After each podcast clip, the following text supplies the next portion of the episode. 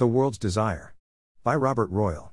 But first, a note from Robert Royal. This column originally appeared in a slightly different form some time ago in Crisis magazine, but we thought that, amidst all the turmoil this year, it bears reprinting as a reminder of where the truly important things lie. All of us at the Catholic Thing, Dominic Cassella, Brad Miner, Karen Popp, Hannah Russo, and myself, wish all of you a Merry Christmas and Holy New Year. God bless us everyone. Now for Robert Royal's column. There are two, and only two, rational attitudes towards the Christmas season. One is P.G. Wodehouse's, it was December, and another Christmas was at our throats. I quote, accurately I hope, from memory. Whether it is the forced fellowship of most Christmas parties or just a sign of descent into premature curmudgeondom, each year I find myself more and more of this persuasion, as soon as Thanksgiving disappears and the real shopping craze begins.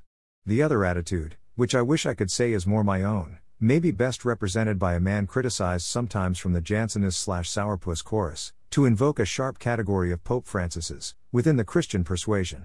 The Christ child lay on Mary's lap, his hair was like a light. Oh, weary, weary were the world, but here is all aright. G.K. Chesterton may have smoked, drank, laughed, and enjoyed himself more than a certain type of Catholic thinks seemly. At least he was enough of a Catholic that he never tried to argue that his own religious, and other, practices should become a universal rule for the whole Church, that we should, say, try to draw out particularly uncommunicative Trappists or tell abstemious Franciscans to lighten up a little. He performed the useful service of reminding us, us weary, adult Catholics, that joy and repose either are the very heart of our faith or we may have no true faith at all. He also reminds us that joy is a true gift, not a brutally sentimental assault at brotherhood once every 12 months or something we earn during the rest of the year by exercise programs, self improvement schemes, political reforms, or even religious practices. The various princes of this world, and especially the scheming politicians and other demagogues in it, have a lot at stake in making us believe that they can devise policies and promote technologies for putting real happiness within the reach of human hands.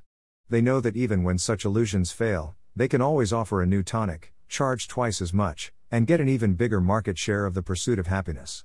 The Christian faith is quite different. The Christ child lay on Mary's breast, his hair was like a star. Oh, stern and cunning are the kings, but here the true hearts are. True hearts. Who even talks about such things anymore? Even in the church?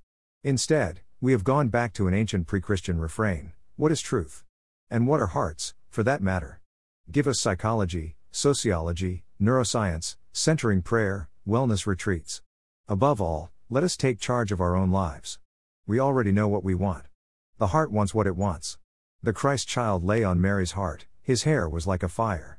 Oh, weary, weary is the world, but here the world's desire. Many Christians profess this belief, but how many are willing to practice it?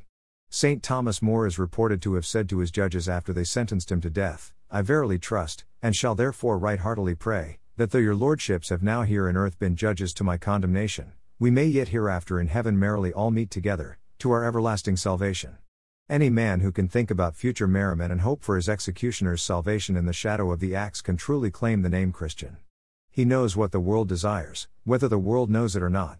The faith is such an odd turning of everything we might have expected upside down, bringing down the high, raising the lowly, filling up the hungry and sending the full away empty, that it remains hard to take in, even after years of familiarity.